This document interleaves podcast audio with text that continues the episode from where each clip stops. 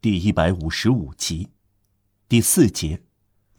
让瓦尔让好像看过奥斯丹卡斯蒂勒约的著作。跛脚走路如同独眼注视，两者都不能很快到达目标。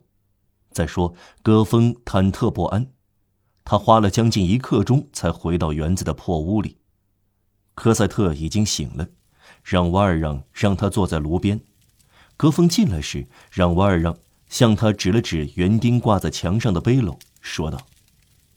好好听我说，我的小科赛特，我们必须离开这座房子。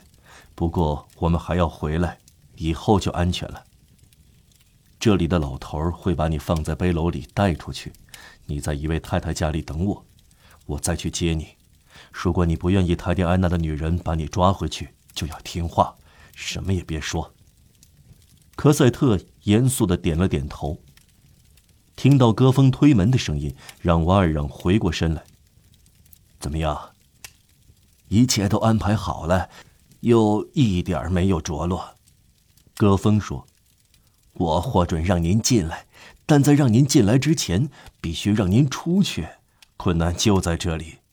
至于小姑娘，倒是好办。您把她背出去吗？她不出声吗？我能保证。而您呢，马德兰老爹？”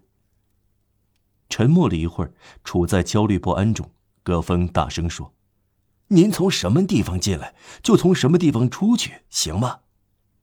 让瓦尔让像头一次那样，只回答了一句：“不行。”戈峰好像在自言自语，而不像对让瓦尔让说话，咕哝道：“还有一件事叫我不安，我说过里面放土。”因为我想里面放土而不是放人，这并不像行不通。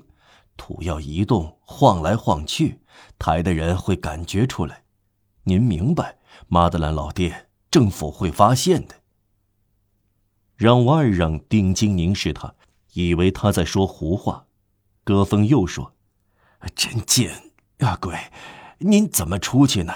因为明天一切都要办妥。”明天我要带您进来，院长等着您。于是他向让瓦尔让解释，他割风为修会效劳，这是回报。参加埋葬是他分内的事，他要钉棺材板，在墓地还要协助掘墓工。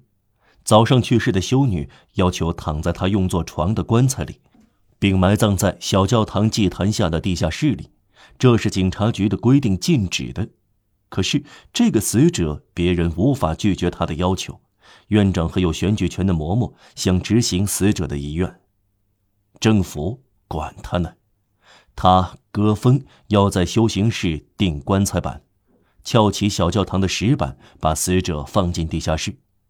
为了感谢他，院长答应把他的兄弟当作园丁，并把他的侄女当作寄宿生接纳进来。他的兄弟就是马德兰先生，他的侄女就是科赛特。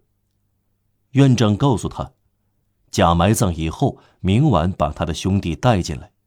但是如果马德兰先生不在外面，他无法将马德兰先生从外面带进来，这是第一个难题。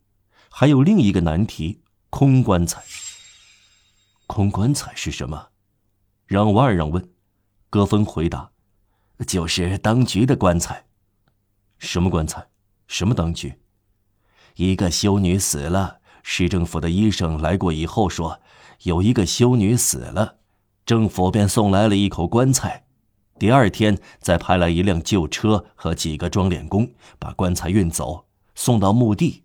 装殓工会来抬走棺材，里面却空无一物。放点东西进去好了，放一个死人，可我没有。不是。放什么呢？放一个活人，哪个活人？我，让瓦尔让说。戈峰原来坐着，这时站了起来，仿佛一个爆竹从他的椅子下蹦了出来。您为什么不呢？让瓦尔让脸上露出难得的笑容，如同冬天空中的一柱阳光。您知道，戈峰，您说过舒南嬷嬷去世了，我要加上一句。马德兰老爹埋葬了，就这么办。啊，好的，您开玩笑，您不是认真说的。很认真，必须从这里出去吗？